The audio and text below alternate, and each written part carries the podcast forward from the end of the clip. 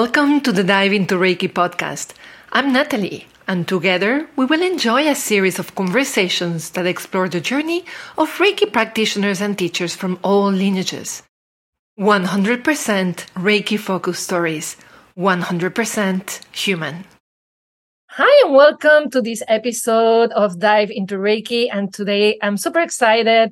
I have two very, very, very special guests, and they live in Europe and they actually are the author of a book called Women in Reiki uh, that sheds light on beyond Mrs. Takata. We always hear about Mrs. Takata. We don't hear of all the other women that had a very important role in the practice uh, around the world. So please, a big welcome to Amanda and Silke. And they're going to introduce themselves instead of me saying the short bio and butchering it. So Amanda, tell us a little bit about uh, where do you uh, your Reiki background and a little bit about you. So I uh, started Reiki in 2002 in Japan. I was living in Japan, and so I learned out there. And um, my teachers uh, were Chiyoko Yamaguchi and her son Tadao Yamaguchi. Um, so I learned there for a while, and then I came. Um, I actually started to travel and teach, and now I am living in Folkestone in um, southeast I think south, yeah, southeast England, and uh, so I live here. I um, teach Reiki um, in Kent, in various places in Kent, and I treat people from here as well. And I also still travel a little and teach. Um, and aside from that, I do a bit of writing um, as well as this book. I do my own um, stuff. So I'm enjoying life here in England now. Amazing. Silke, tell us a little bit about you. Yeah, I'm from Germany but I also started abroad with Reiki in Argentina, where I was studying in 1999. I did my took my first um, Reiki degrees um, with Claudio Marquez in, in Buenos Aires. This was kind of a William Rand lineage that I first learned. Um, when after coming back home to Germany, I continued learning with Frank Arjava Petter, who lived in kind of a neighboring city of mine. So we got um, quite close into contact. I also became the editor of his books in German. Um, and through him, I also met um, Tadao Yamaguchi. So I started with Jikiden Reiki in 2004 for the first time. And um, since then, or not since then, but one year later, I became Jikiden Reiki teacher. And so I'm mainly uh, teaching Jikiden Reiki, also meditation. And um, as Amanda, I also have this other side of my profession that I'm a writer and a literary translator from Spanish to German mainly. I, I translate novels, poetry, children's books, a little bit of everything. Oh, beautiful. And I don't know if one of you two want to say very shortly what's Jikiden Reiki, because a lot of people, they're not familiar with different schools. So if you can define what Jikiden Reiki is very easily, so people have an idea. I'll try and make it short. So Jikiden Reiki is uh, um, basically um, Chiyoko Yamaguchi, who started Jikiden Reiki along with her son Tadao Yamaguchi, so um, she learnt from Hayashi sensei, Chujiro Hayashi. Many people know of him because he was uh, Takata's teacher, right? And so she learned from him when she was uh, 17 years old in 1938. And she and her entire family actually learned. And um, and so they used it throughout their lives. And so Chiyoko Yamaguchi continued um, using it with her family, with friends, with neighbors, and with people who um, came to see her for treatments um, for more than 65 years, actually. And um, she was just kind of simply doing that in her life. And through a series of incidents, which would just be too long to go into now, um, uh, somebody found her, if you like, that was looking for the roots of Reiki in Japan and um, discovered that she was really the only person that they could find in Japan who had learned with Hayashi sensei. And so then um, she was persuaded after it took a little persuasion, but she was persuaded to begin teaching. Um, yeah, you know, freely uh, to foreigners as well as to Japanese people in kind of bigger seminars. And um, so she and her son, to do that, founded what they called Jikiden Reiki, um, and they actually only founded it in 1999, and the first seminar was in 2000. Um, and Jikiden means directly passed down. And so they wanted, Chiyoko Sensei was very much about honoring the teachers who came before her. And so she was very concerned about not not kind of uh, displeasing, if you like, Hayashi Sensei and his wife, and honoring what it was that they taught. And so this this idea of using Jikiden directly passed down was her way of making sure that she was going to use exactly what she'd learned from them, basically. And so Jikiden Reiki kind of grew from there, from Kyoto out, and has become much bigger now. Perfect. Thank you so much for that explanation. And what I love is how many lineages and like the more we found history, we're finding, you know, all this beautiful information, which we hadn't when I started Reiki in early 2000s. And, you know, people had no idea yet about where things were. We're just starting to to get all this information. But mm. I wanted to ask you, and I ask this every guest, and I'm gonna go to Silke because I wanted to see like how did you suddenly decided to I want to train in Reiki? What was your first Reiki experience that you said this is for me? Yeah, in fact, it was a very practical experience, which is probably the best way to get to know Reiki. I feel I had never heard about it, but my yoga teacher in Argentina, she was just learning Reiki and, in fact, becoming a Reiki master at that time. And so she offered me a session after a yoga class. And um, yeah, it was just, it was beautiful and impressed me very much. I especially remember when she put her hands on the back of my head but I really was laying that I felt like directly connected to the whole universe. No, it was a really um, strong experience of oneness.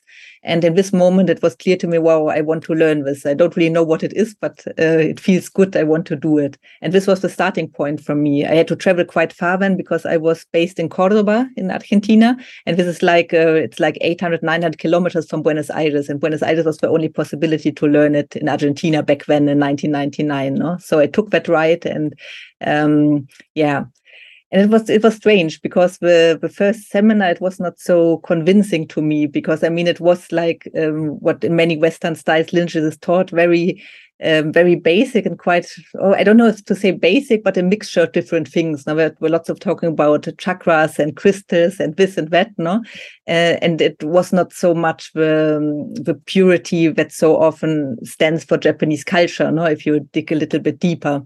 Um, but still, even without being so convinced of the seminar, the practice convinced me a lot. So I really, I yeah, I practiced um, very intensely on myself with my friends, also with my yoga teacher friends who opened a Reiki school back then.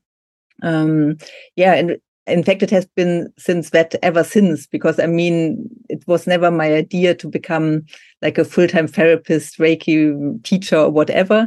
Um, but the practice always kept so convincing that I just keep doing it, no? And it led me to to become a teacher when with Frank Arjava Petter to start editing his books. I translated Tadao Yamaguchi's books into German. So this is my way of uniting kind of different um, talents maybe I have, no? What I can uh, what I can do. And now I also, I mean, I enjoy a lot teaching and um, giving sessions. Um, but on the practical side, I think the nicest thing is if you if you manage to inspire people to learn for themselves. I think this is what I enjoy most most about Reiki practice because when you know, oh, they can help themselves, they can inspire others to do more of it. This is maybe the most satisfying part of it. And I, I really love what you said about bringing everything we are into our practice, right? Bringing all those talents together to decide what kind of Reiki practitioner you will be, right? Like if you have talents like writing or painting, like they don't need to be left uh, to the side. So thank you so much for sharing that beautiful story. Amanda, how did you find Reiki? How did Reiki do like this to you?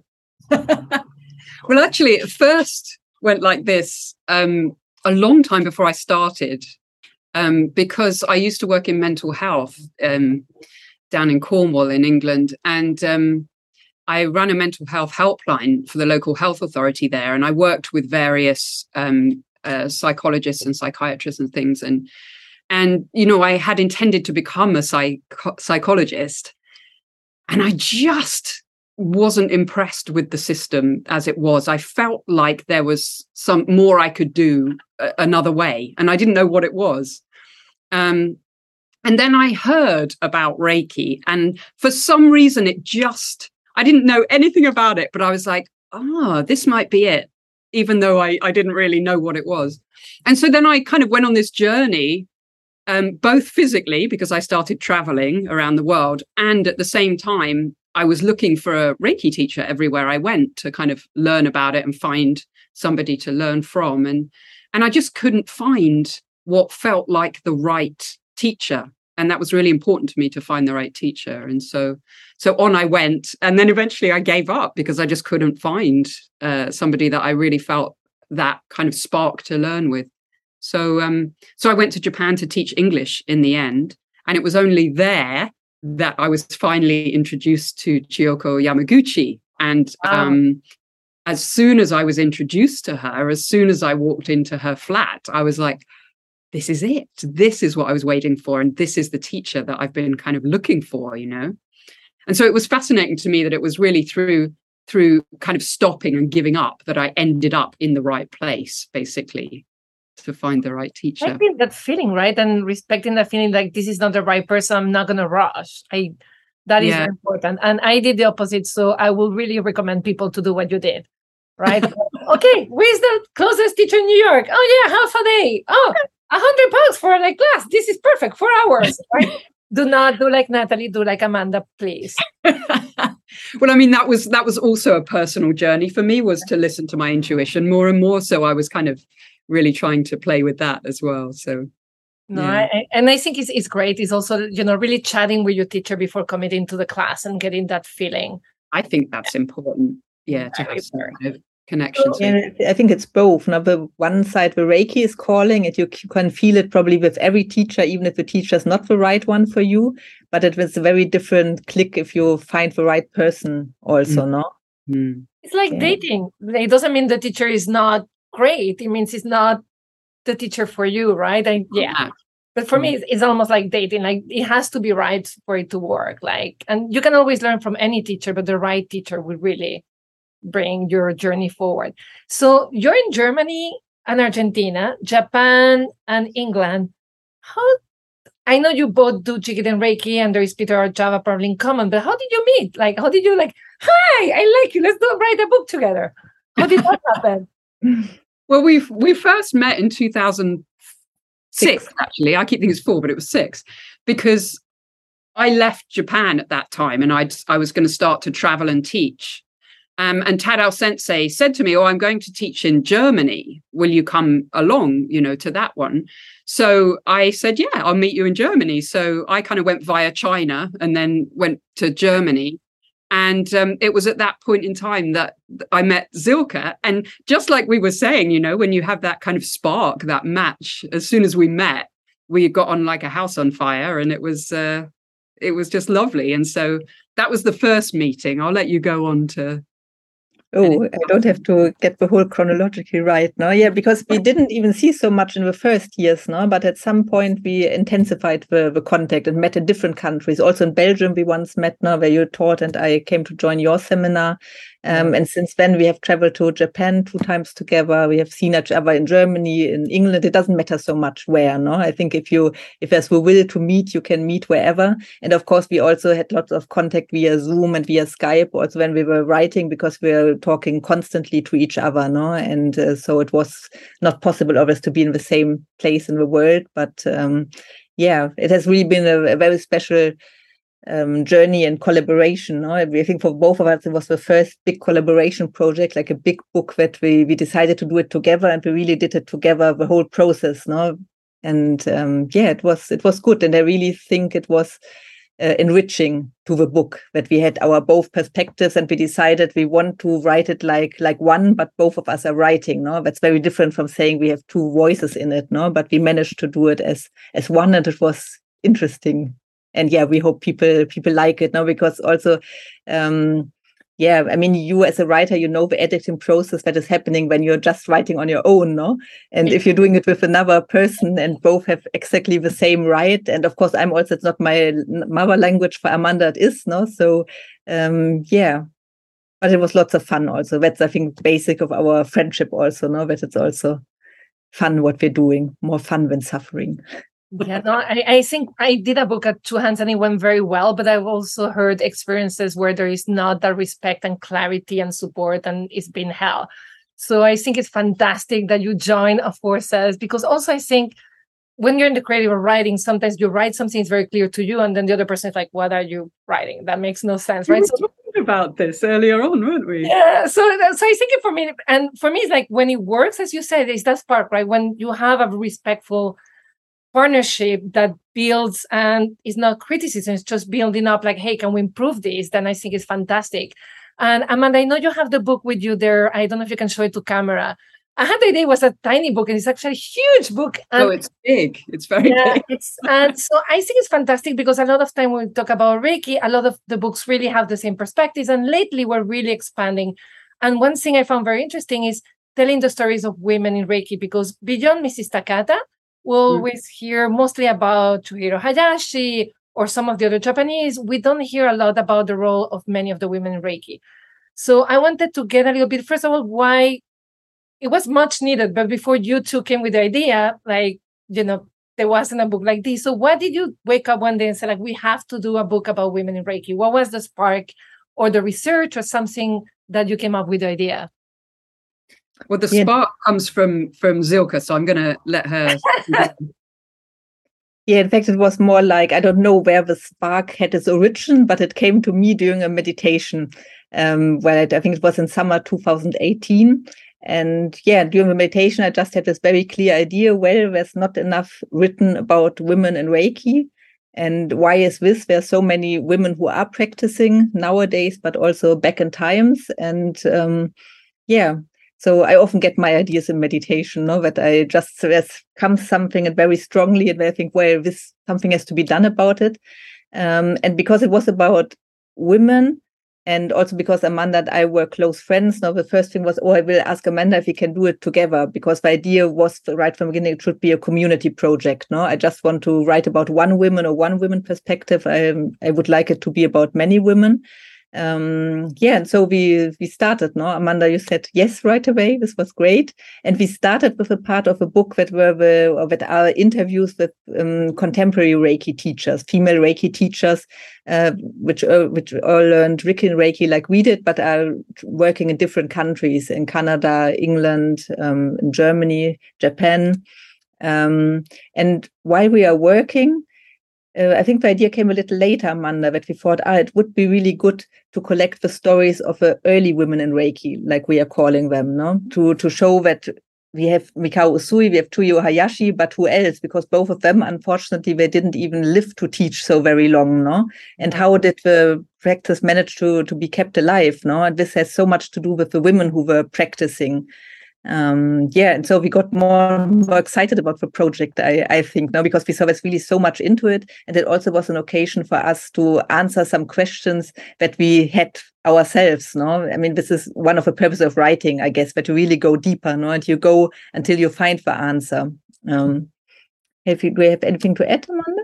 Well just you know um it it felt like we had these kind of we were beginning the interviews with the contemporary women as you were saying but they were kind of hanging there and it felt like we needed the foundation that they came from you know it was missing and so it became clear very quickly actually didn't it that that was what we wanted was to include and bring in all these many women who um, were um, part of keeping reiki going and actually it would have died out without them yeah, yes. very strong base, no? That that you could see that it's really the community that it's built on, no? And I think it's still true today somehow, no? That I think there are so many women practicing in their local environment, doing the treatments for family, friends themselves, no?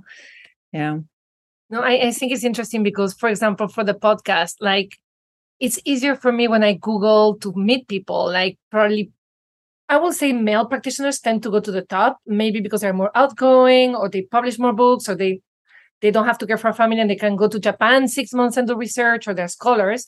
So sometimes I feel like I like I know that they're like probably 90% of the practitioners are female, but because a lot of time we have our practice or friends or we do hospitals where sometimes we're not our voices as not as public as we would want. And I think books like yours or like and podcasts like these or other podcasts as well, like Reiki Radio or anything, are trying to bring those voices up.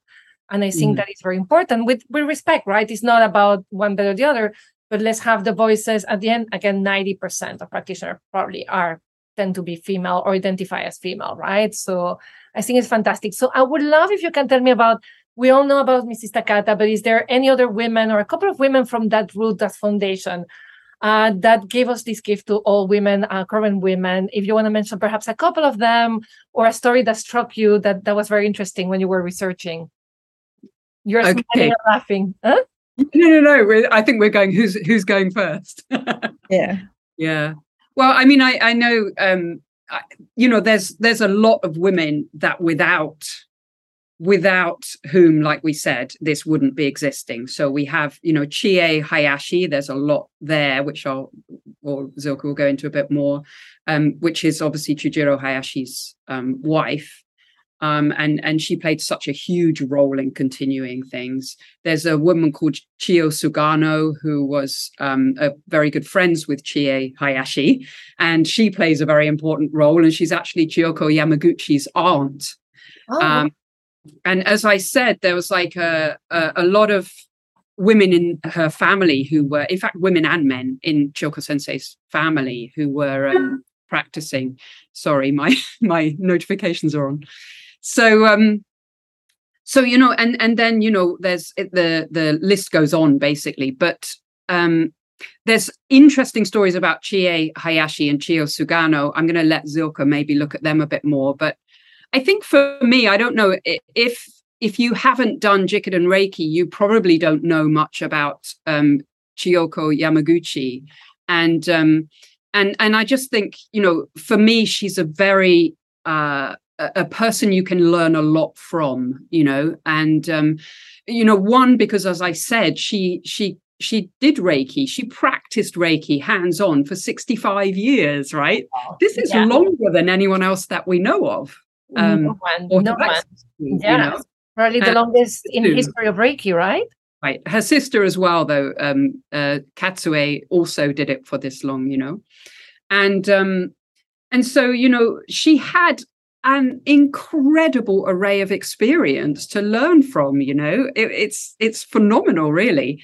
Um, and i think you know what what is is key about her for me there's many things and i do write about them in the book but like you know she was still doing the same thing so she practiced for 65 years right so she had all those years to enhance and improve but it didn't need enhancing and improving. She was doing the same thing she learned from Hayashi sensei when she was 17 years old in 1938. There was no change because what happened was, of course, over time, apart from the fact that in Japanese tradition you don't change what your teacher taught you, um, you you know there's there's a, a very deep understanding she had of the depth that was in that simplicity, you know, and how it's only by sitting there with her hands on, you know, for 65 years that she got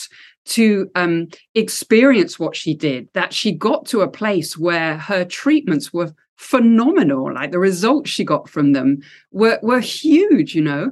And what was really also very beautiful was, um, you know, I met her, of course, just in the last year of her life, basically. And, um, you know, I went to everything I could and learned what I could from her. Um, but she struck me as like she was could be childlike around Reiki, this like wonder around it, this humility around it. She still had it. So that when she gave a treatment, because I would go help with treatment sometimes, she gave a treatment and she would be so excited the next time that they came to see what had happened since the last treatment, you know, and to see how they were doing. She would be excited about that, you know. And when she talked about the stories from which she had amazing stories about treating burns and and different conditions, you know, and these amazing things that had happened. And um, she talked about them so she would like shine when she spoke about them, you know. She was excited about it she loved it and she never lost that uh, gratitude and respect that she had for it and you know i had treatments from her and um and i remember i had them right before i learned because i had a problem in my stomach but i remember being so like huh? because you know i i felt so much happening in my in my stomach where she was treating i actually felt like she was like pushing i expected to see this old woman you know, standing on the table, pushing down like with a thumb or a big, you know, stick, because I could feel this thing going in, you know. And I, I kind of like looked up and peeked, and she was like this, half asleep, you know, just with her hands on me, you know, and it. I was like, how can it be this simple? How can it be this simple? But it is, and it was, and she continued that. Thank God, simplicity for 65 years, because now we have access and, and can begin to understand and hopefully emulate that simplicity and the the lack of need to be adding things and changing them you know? It, it was it was beautiful but she had many fabulous stories you know? And she was also just a beautiful mother grandmother. She liked to go have coffee jelly at the local cafe. You know she was normal. And i think for me this was important in a teacher. I wanted a teacher that was grounded normal normal what's normal but grounded and and and uh, human. yeah and she had such such warmth and love emanating from her you know this is this is reiki kindness you know this too so yeah so i'll pass to you because i i could talk that, forever. That, that's fantastic i listen like for me, what you said is 65 years of the same hands position. And the evolution is not adding more techniques, it's not adding more tools, it's just deepening your connection, deepening your understanding. It's a state of mind, right? And the simpler we keep the practice, the more we can get into that beautiful space of stillness and allow it to do what it needs to do, right? It's allowing. Versus- That's exactly it. That is exactly it. And I think if you try too hard and start to look for something better or more powerful, you miss exactly what you just said. You miss the stillness that takes you deeper and deeper and deeper. And that's where you get the aha moments and the the greater insight and the greater connection you know is from this so yeah you're absolutely right you put in beautiful words it's, it's funny because sometimes i tell my students like and because i'm I'm probably the most imperfect teacher and student. Like I go through all these fears. So I ask them, when you want something to be more powerful, where is that need coming from? Yeah. You know, it comes from worry. So go back to the precepts, right? And and it's okay that you feel it. You just need to handle it. A lot of us will have those feelings our whole life. But don't fight them, take it with compassion, and then go to stillness. But always ask yourself, why do I want to learn another technique? Why do I want to go to another level? And the way you put the stories and you use a word is just beautiful, right? Is you miss that stillness. It's a beautiful way. Yes. Yeah. That's a... oh, I wish I had known her. Silke, you're not escaping. Yeah. I have to say, I had never heard of Chie Hayashi. And I've read, I've been reading a lot. And I just read about Chie Hayashi like a two months ago in another uh, book from a Japanese man uh, who studied, he started with Western and then started researching. So I've been reading a lot of, of Japanese people talking about Reiki lately. Uh, but I had never even known that because Hayashi was always told like he taught Mr. Takata, he had no personal life, he was this officer. So tell us a little bit about her. Yeah, I mean, we can tell not too much because uh, it was hard to research the, the, history of women. I mean, I think in any time, in any culture, it's a little harder to find information about women. This is true for Japan also. Uh, but in the end, we were quite happy because we found quite some information on her, which was, which was amazing. Because we feared first it would not be it would not be possible, but then it was uh, possible. Because he was an officer, that's true, but he was married and he also had a daughter and a son. So he had his family life, and uh, as far as we know, the family also supported him in his Reiki clinic in Tokyo. They had a family home in Atami, close to Mount Fuji, but also with um, yeah with practice rooms uh, where he did his um, uh, his teaching and the sessions where also Mrs. Takata went in 1935 when she came to to Japan and in fact also the uh, the daughters uh, Hawayo Takata's eldest daughter and the daughter of um, Hayashi, they became friends. So there were quite a lot of family um, relations between them. This is nice to know also, know that it was um, I mean, it always seems so far off in history, but if we go a little bit deeper into details, we see that also in history, people were persons like we are now, relating personally and making their experience and, and all this. Um, yeah, and so Chie Hayashi um, supposedly was also working with him in his, his Reiki clinic. Uh, maybe also taking care of the clinic while he was doing this long trip to to Hawaii. Um, in 1938, 1937, 1938, Mrs. Uh, Takata had invited Hayashi to to Hawaii, and he went there for over half a year with his with his daughter. Um, so um, yeah, probably Mrs. Hayashi, Hayashi was taking care then. Uh, but more importantly, when he took his life in 1940, I mean, this is always taught in the Reiki courses, no, that um, he took his life because he was asked for information about Hawaii for the on um, the, the coming war the attack on on Pearl Harbor that Japan was planning already, and because he didn't want to give this information, having visited there recently and making friends with, with Hawaiian people, um, he committed suicide in 1940. And um, this was not very well seen by the official Japanese um, uh, government of the time, of the ruling ruling classes, but were mainly navy classes. Um, and so it was hard to find a successor for his institute. He had the Hayashi Reiki Institute. He had separated some years ago from the Usui Reiki Ryoho Gakkai. Um, and now for all the male students or male teachers of the institute, because the, the founder had committed suicide and was seen like somebody who had kind of committed um, oh, dishonor. Like, yeah, yeah, yeah. It was like a dishonorable death. Um, I mean, he saved his honor, but it was hard to step into his position as the, the institute leader. Uh, and so, in the end, his wife, Chie Hayashi, decided to become the, the leader. And she took over the institute and took over the responsibility for around 5,000 students of the Hayashi Reiki Institute that were there at this time. This was not a not a small number. And she continued also to travel to other places in Japan where he had been going, like to Ishikawa um, Prefecture where uh, Chiyoko Yamaguchi and her whole fam- family had learned.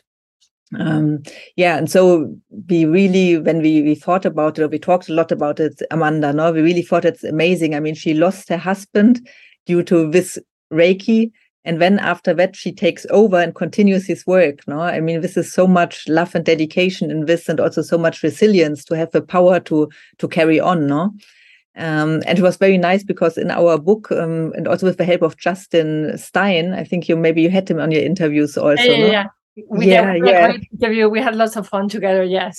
yeah, because he helped us to find some. Um, uh, he brought some contact with a guy from Hawaii who had traveled with his family to Japan in 1949, and he took his shoden class with uh, Hayashi in in in Tokyo. So he could tell us about his experience and he gave us the, his certificates, photographers of his certificates. So we really had uh, proof for this that she kept teaching. We had seen certificates before that are from the Yamaguchi family, but this was kind of outside of uh, what came from the Yamaguchi lineage. So it was really, really great. And the other very nice finding was that there was also a letter that uh, Chie Hayashi wrote to Mrs. Takata in Hawaii at the end of the 50s uh, because this showed that we were still in touch, no, after all these years, and it was a very nice letter where Chie Hayashi expressed her yeah gratitude and also honoring all what Mrs. Takata had done for Reiki in Hawaii, no. Um, yeah, so it was really really nice to see that with continuity that she did it until the end of her life no and she also kept going to ishikawa where the yamaguchi family was living and practicing reiki as amanda mentioned before she was good friends with chiyo sugano uh, the aunt of chiyoko yamaguchi i mean we know all these japanese uh, names are very uh, confusing if you hear them just um, yeah quickly, but in our book we put some kind of family trees. So we hope this will be um, a little bit clearer also for people who have more like a visual tendency to understand who is who in this this Reiki world. No, I love that, and also like at that time, Japan it was quite hard. Like you know, we we are not familiar, but those times with the war and after the war were very hard especially also with the influence of the US, where traditional medicine was taking over a lot faster. And these things were almost not prosecuted but they were not as well seen as before. So they really persisted in a time that was not as easy yeah. Yeah. yeah it was really it was really not okay to to teach reiki. And you know uh, when the american government you know did change things after the war they really made it uh, it's not okay to teach or use anything that was kind of considered folk remedy like yeah. any hand healing or anything like this, as well as anything connected to martial arts and all those kind of things. And so it really did become taboo and you weren't allowed to practice it openly. So I think this is something, there was so much writing this um, where you know Silke and I would kind of come across stuff, and then you know we would get new appreciations of what it was they did and what they sacrificed and the decisions that they made and how hard that must have been. The resilience of these women is phenomenal to keep going through these times you know and you know during the war like the the um you know all their stuff was burned in Tokyo you know they lost it all but they kept going you know. It's it's really quite incredible and then like you say it became almost illegal certainly it wasn't allowed and you weren't allowed to openly practice or teach but she just kept going and it's it's phenomenal i really think it is and without them it we you know we wouldn't know any of the stuff that well, we know I'm, I'm, thinking it's funny like obviously mikao usui created the practice, right? But then if you think about it, without these women, Mrs. Takata and them, there would be no Reiki anywhere. No, right? No, you so, wouldn't. So I think it's like we forget that role. And I think with these conversations becoming even more clear how like how beautiful and also again I love that word resilient. Like yes, mm-hmm. sometimes we women may not be the most outspoken, we're not there, but we are resilient and we keep going, right? We just and i think that is a beautiful quality we have now and hopefully our voices now also will be also a little bit louder uh, more and more but I, I love that story of resilience and i didn't know how hard it was in not like i've been studying more japan the last few years i'm like dude if they had burned like two-thirds of my city my husband was dead we had almost no food and it was forbidden would have keep on doing it. Yeah. Maybe privately my bathroom yes but i don't know if i'll have the guts to go there. It's also being very honest you know like i grew up in venezuela it was very violent and it wasn't nowhere close and it was really hard to even live the everyday life when they were like you know coups d'etat and bombs falling. It's, you just get really scared. So putting mm. the context for me also heightens like as you say how resilient and brave they were right and mm. i think it's beautiful and i think also that's part of the culture as well like for example a lot of martial arts were also banned and then they came back in the 60s and 70s for which i'm very grateful as well so I love that. And then Mrs. Takata, you hear a lot of very different stories of Mrs. Takata, right? A lot of people like really still respect and they literally keep her tradition, almost like the way Jikiden Reiki Us received from Mrs. Takata. Other people kind of criticize her Americanization. But again, we have put things into context. She changed the story a little bit because it was World War II and Japanese things were not like, hey, cool Japanese like today, right? So can you give us perhaps a different view or what's your view of Mrs. Takata after this research? Yeah, I was very much impressed um, by her way of moving between the countries and moving between the cultures also, no? in a time where this was much less common than it is nowadays um, because she was uh, born in Hawaii in 1900. She was already an American citizen because by when Hawaii was part of America, but her environment was more Japanese, her way of being educated. Her parents had been immigrants from Japan. Um, she had gone to a Japanese school and an English school, so she was, I guess, barely. She she had good Japanese also, no. But still, when she came to Japan in 1935 with this uh, wish to to learn Reiki, she really had to fight to convince Chujiro Hayashi to teach her because in Japan she was not seen as a real Japanese because she was born outside. Um, and still in Hawaii, probably she was also part of a minority group, no? So she had no real um, home or well yeah i think nowadays many of us know this feeling um, but um, it must have been been hard. And also once she convinced hayashi to teach her and then she came back to hawaii started her business 1937 1938 it became fairly fairly popular. She had many students and then puff starts the war no? And suddenly she's teaching a technique that comes from the, the enemy country. So she had to cut it down right away no? Um, and yet also a very passionate practitioner no? She kept doing it. And she was on her own also no Amanda, you mentioned before that Chiyoko Yamaguchi learned in an environment with all her family. There were many of them. They were supporting each other. They could exchange experiences, whatever. And Mrs. Takata in Hawaii was the, I think, the only teacher. She had students, but probably no other student uh, teachers around at that time. And she also couldn't be in contact with her teacher. Hayashi was not alive anymore, and there was no possibility to communicate with others in Japan.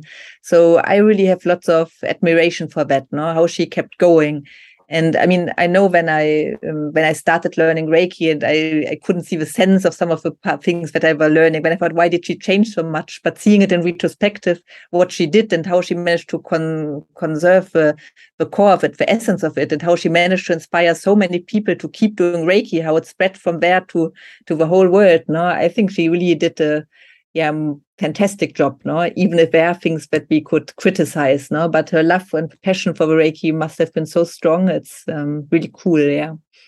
Yeah and i think without those changes we probably will not have reiki right? It will have died with the families in japan because it will not have taken over. So always like now with the centenary of reiki and mikao usui and all of that for me is like he wanted to take those spiritual practices that were for like probably a minority of people with time and education. He wanted to take it more global. And I think in a way it's beautiful how 100 years after it's been fulfilled, right? Like, so as you say, like when we understand her context. And the other thing is she also had a family life. I always say as Mrs. Takata single, she actually also had kids and everything, right? She was very human as well. And a single, single mother, right? Because her husband died when when the children were younger. So she that's tough, right? Yeah we again see that resilience and and that takes me a little bit uh resilience because i still feel nowadays uh us female practitioners are still very resilient and males too right? Like it's but but we do we keep and we're very consistent unless for me it's like most people take a class 90% drop out and the 10% who keep the practice they keep it for life. So what is the role of of reiki of women in reiki nowadays? Well because you talk to a lot of practitioners from all around the world so what is your point of view on that a little bit or or when you realize what's happening? Do you mean like what do we see the role of women yeah. now? Yeah, or their experience, or like what were some of their experience, or like some of the shares that you think? Okay, oh, the the in our book, you mean these? People? Yeah, yeah, yeah. Ah, now I understand. Yeah, yeah. Or yeah. your opinion, like you can be more polite in your book, and you want to be less polite in this podcast as well, right? Like, but but a little bit like we were the resilient, we were like the ones keeping this tradition alive. Mm-hmm. And now that is there is a big resurgence, like as people who identify as female a little bit, what has been the experience or the role? Yeah. I think, you know, um the the doing these interviews with was it nine people, wasn't it, altogether? Was really uh, beautiful because and you you spoke to this earlier actually natalie because you know you were talking about using reiki in our own specific way right so each of us has I like always like to think of a piece of the puzzle. Like we we each have something to contribute to the world, to Reiki, to everything. And and you know what was beautiful about these these um, interviews was we really saw nine people who have learnt exactly the same thing because they were all Jikiden Reiki practitioners that we had access to. So they've learned exactly the same thing, and yet they're all doing different things, but using the same practice in the same way. And it was really beautiful to see and learn more about these people and and and you know some some people there's one lady who initially got into it because her her child was extremely sick and had a terrible, terrible case of um, eczema, um, and such that you know this poor child couldn't, uh, you know, was just covered Ooh. head to foot, absolutely covered in open sores, you know, and and um, she used Reiki um, to to completely eliminate this, you know.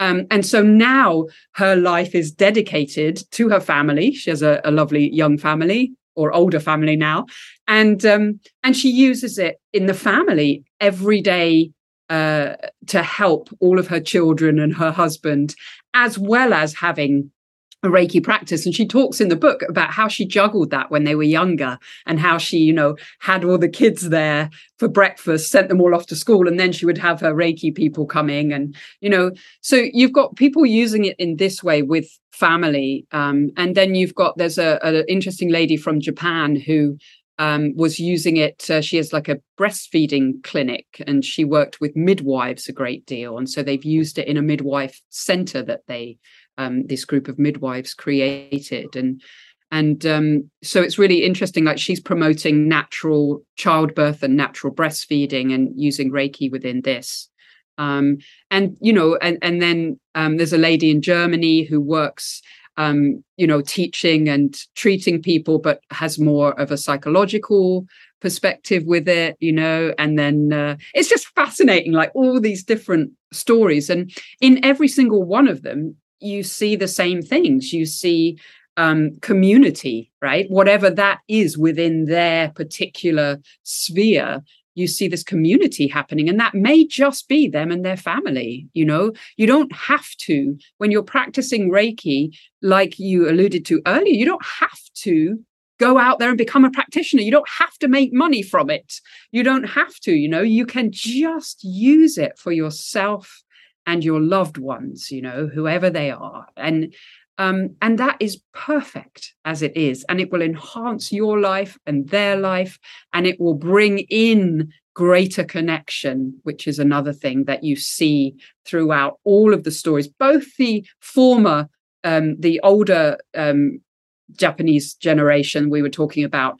And now you see, you know, greater connection happening. And each person has different stories about how they kind of connected with Reiki, with others, with spirit, whatever it is, you know. It's I think it's it's beautiful. So you see these throughout. I, I think you highlighted something very important. I think sometimes, and this is probably also more of a US phenomenon, because when I talk to European practitioners, honestly, the feeling I get is very different but here and i'm sure like a lot of people practice for themselves the loved ones but there is a lot of feeling that if i'm not getting followers on instagram or i'm not getting money enough or it's not growing my business my practice is wrong. Like there is a judgment on your practice. And i think we need to separate that. Like you know like one thing is perhaps you're not meant to have a reiki business or perhaps you're just meant to have a business class and learn how to market yourself but you practice your practice and, and you measure it by as you say like are you making more connections? Are you feeling more connected more content more calm? And i would love for people to to know that to have the freedom like you can be a reiki one your whole life. You can do five times a reiki three and still not teach. We all need to find what is right for us and, and let go of the need like followers or money or income. Yeah. have nothing to do with the depth of your practice. And for some people yes it mm. coincides or for example for me i love giving sessions. I like to give two sessions a week. That's what because then i'm like excited. I'm not the person who can live from and giving myself permission that is okay. I like doing podcasts and writing. That's where my talent with reiki lies right? So I, I think giving that freedom and the way you put it was very very beautiful right? Like this is a gift this community and connection and depth of practice, right? Yeah, like, yeah, yeah, I think it's yeah, it's also good not to compare oneself, no, in general, yeah. and also regarding this, no, and this might be the problem if we go back to the beginning with many male teachers who are stepping more out, who are traveling, who are giving big seminars or speaking on congresses. This might give the idea that this means to be a good Reiki practitioner, a big Reiki teacher, no, and I think this is really it's not correct just no? Um, and we can see it or i think we all know that in the, the local practice there are so many women who are doing it because if you are kind of one of the big guys who's going around traveling you will have problems to have so much occasion to practice or to give continuous series of of, of sessions now because you're just not at one place. It's just it's like a um yeah like a different position that is not better or worse but it's just different no? And we definitely shouldn't compare ourselves with that no? But um, feel the um, yeah the worth of our treatment as it is happening no? And not thinking oh i would need to read the real right room or the right session or the right advertisement but um, it can happen everywhere now you can be seeing in a playground a child that hurts itself and you go and put your hands on it. That's the the perfect setting no um, and I think that's more a female problem sometimes, no, that women feel less uh, confident about what they are doing in general, no, and also we can see it in the Reiki practice. And I would really like to encourage everybody to take very important what that she is is doing, no, what women are doing, because it's a it's a great work. And Reiki in the beginning it was also intended for that, no, to help you in your family life, uh, to help yourself and your loved ones to be better, no. And if you look like this kind of Confucian logic, no, this is where it all starts, no. If it's you have peace at home and with yourself, it will expand. So it's really not not little what we can do in our daily environment. Yeah. And, you know, Chiyoko Sensei as well, you know, she really stressed daily practice, but that doesn't mean you have to have a Reiki client a day. That means you yeah. put your hands on yourself or someone else every day. And that might be just yourself, or it might be your pet, or it might be your partner, and you just putting your hands on because they've got a headache or a stomach ache or you know so she really stressed this using it every day and making it part of life. So it's not this big thing that you do in addition to your life right? It just is part of every day. It's a part and reiki itself the energy is a part of life you know? And so it's the same thing you know? It's not this special thing that makes us special or that we're not good enough to do you know any of that you know? It's just part of life. That's it and I'm not going to add to that because you said it so beautifully that I'm not going to take the flavor away because you just, for me, like what you said is like really both of you the core of this practice. So I'm not going to destroy your beautiful uh, language. Uh, I'm going to leave it at that. And I'm really grateful you're highlighting that because I think a lot of us sometimes go through that, or sometimes you're very clear and then you see like, oh, but that person has 15,000 followers and they're making $70,000 a month and I'm not. Well, honestly, who cares, right? As you said, don't compare yourself, center yourself, and daily practice. So I wanted to ask because, and you mentioned it too, right? We're not, sometimes it's like, I'm a special person who's channeling some amazing stuff, or I'm not good enough. But actually, we're all very human. And we all, as we do this journey, we forget that we start knowing nothing is a practice that is not, is very different from the way we're educated in the West right? It's non-linear. It's it's a completely it's a mind body thing. So we're supposed to do mistakes to learn. And I say mistakes in quote marks, right? Because they're just like, is the way you grow your perception, your understanding. So I wanted if each of you can uh, share a teachable lesson or oops, or a moment where like you deepen your practice and but with a sense of humor, most of you were laughing like, oh my God, like look at what I did, right? That moment that really deepened your practice. Silke, do you want to go first? Okay, I, feel- I, can start. Yeah, yeah. Um, I will in fact talk about something that happened during writing the book. No, if there's indirect connection to Reiki. Um, because what was really remarkable, as we told before, we were working closely together on the whole manuscript, sending it back and forth. And I was quite stunned how hard it was to really transfer meaning at some points no? Uh, how even i mean we know each other well. I think we have fairly um, similar opinions on many things but sometimes it was just that something totally different came across no? And totally misunderstanding even between us. And um, yeah this really it made me thought think a lot and and showed me that it's really difficult to to convey meaning through words, even if you're a person who can write, no, but that for other person it might mean something different. And also we saw sometimes that it brought up um, topics, no, that somehow, mm, yeah, do if, if maybe it's not easy to get corrected or you feel the other one always wants to to know the one who knows better or i feel not so confident because my english is not so good no? It can trigger you even. And it was an in very interesting process to go through this, no, and to also see what is coming up if we have to go over the same paragraph for the tenth time and we're still not happy, you know. And in some moments it was hard, and some it was very easy. Um, and I think especially when we wrote about Reiki, our conception of Reiki, you know, this was maybe where it was a little bit easier because the Reiki was more flowing through it, probably, you know. Um, but it was uh, i think it gave me kind of humility you know because i'm a words person and i've translated so many books by now and i always i fairly think i transmitted correctly or adequately you know. But after now writing with amanda i'm not so sure anymore and i really i double check more often. Um, because I feel that many of the yeah the problems between people probably come from the same thing, no? That you're really not understanding that even if you both have a good intention, that it's it's hard to exactly mean mean the same thing.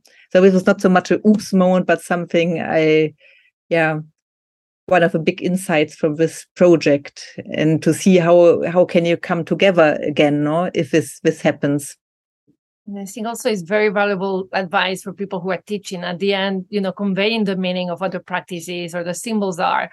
So that's where like the experience, making the classes very experienced is so important as well because something, yeah, it's it's easier to place a hand than trying to convey the meaning often.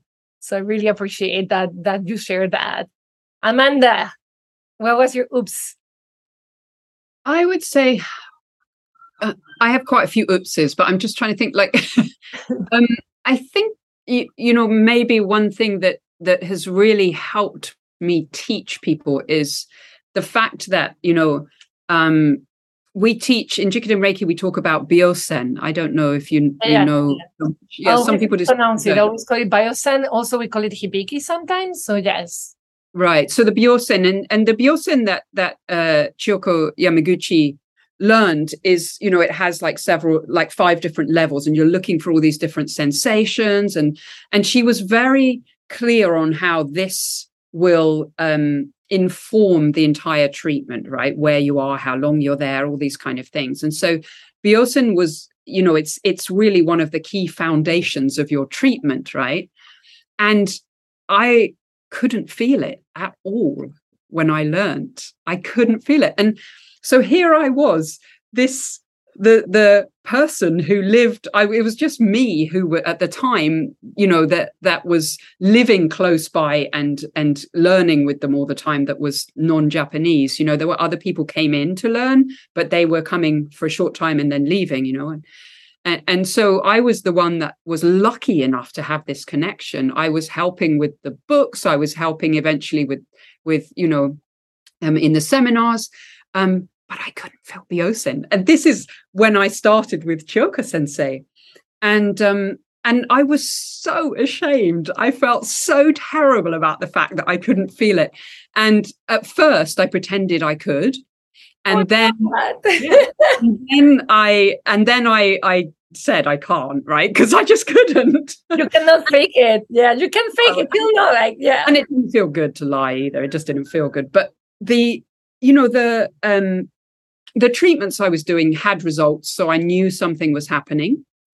Um, and probably if Chiyoko Sensei hadn't been there, I would have given up, I reckon, you know, but it was just because I was learning with her and she um, had such complete trust and faith that I would. I just had to keep going. I just had to keep going, you know, and there was no judgment whatsoever. It was just, she would come up, touch me. How is it? okay just keep going keep going keep going and you know and what i learned from it was you know the moment i started to feel it was in a moment where i stopped trying to feel it that was when i felt it you know and what had happened of course was i was trying so hard it was so, i was like how can i be the one that's learning with chiyoko sensei and i can't feel it it's not I, that's not okay you know and so once I gave up the trying and the self judgment around it, um, then I could feel it. Suddenly, I could feel it. Suddenly, I was like, "Oh, this is it," you know. And uh, so, so this was this was a big learning. One in terms of humility, I think, for me, and and two in terms of now I get to really help my students, and those some people feel it straight away, a lot of people, and some people can't. But I am, like Chiyoko sensei was, absolutely certain that they will. They just need to keep going, and they're probably trying too hard. Yeah. I really appreciate you sharing that. That also has been like a question a lot of people, and, and they feel so insecure that a lot of times they drop the practice. Mm. And I remember one of the best, I did a Reiki master, and there was this woman who had been practicing for 25 years, and her energy was just delicious. There is no other word. Like it was so beautiful. And she never felt any byosen, any, and she didn't. And she said, I just trust. I just trust. She was almost like a blind person. Like she could not, but she said, I place my hands with love and that's what I do. And I love that you share that story because, you know, it's, it's also, you were again with Chiyoko Yamaguchi, right? Like you were like, so I really appreciate that because I think a lot of us at the beginning, we may not feel a lot. It's just a question of practice. And and relaxing. That relaxing we're talking about beginning, like Reiki is about allowing and allowing. That's not our culture. Like I don't know if like you guys, but especially in New York is type A. We don't allow. We control everything, right?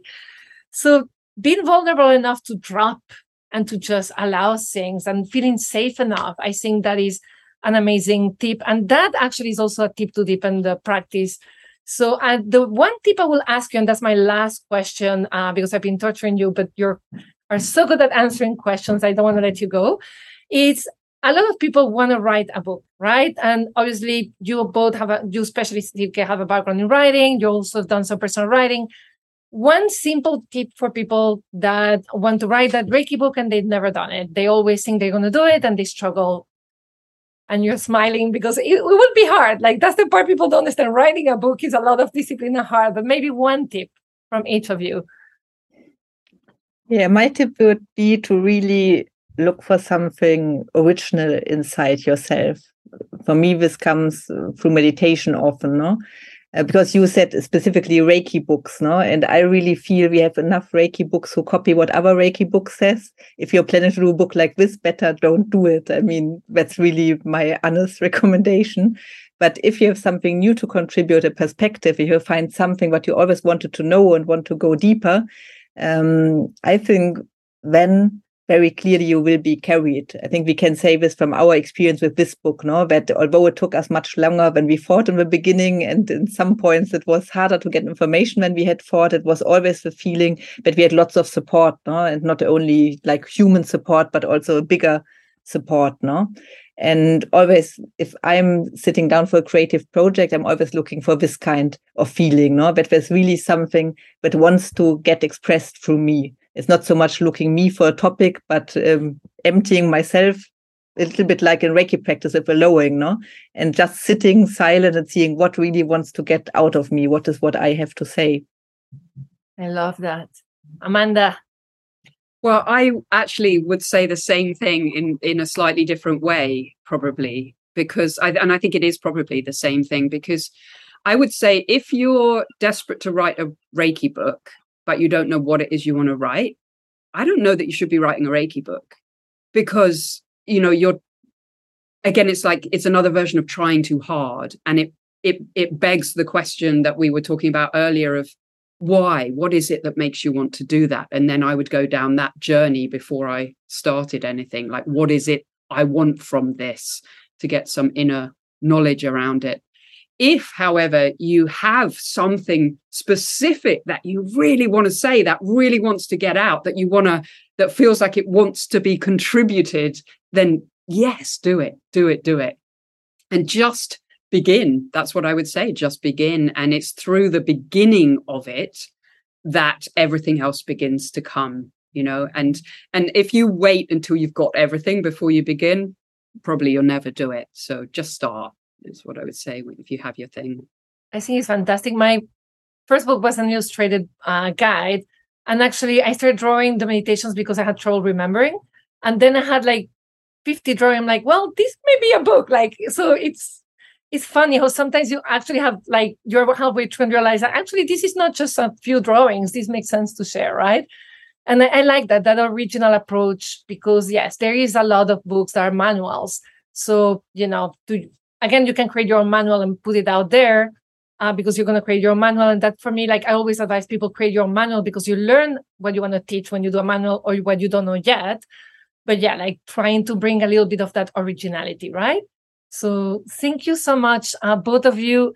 I was dying to meet you. I I'm just so grateful you gave me the time and you're sharing all this beautiful wisdom with everyone. There are no words.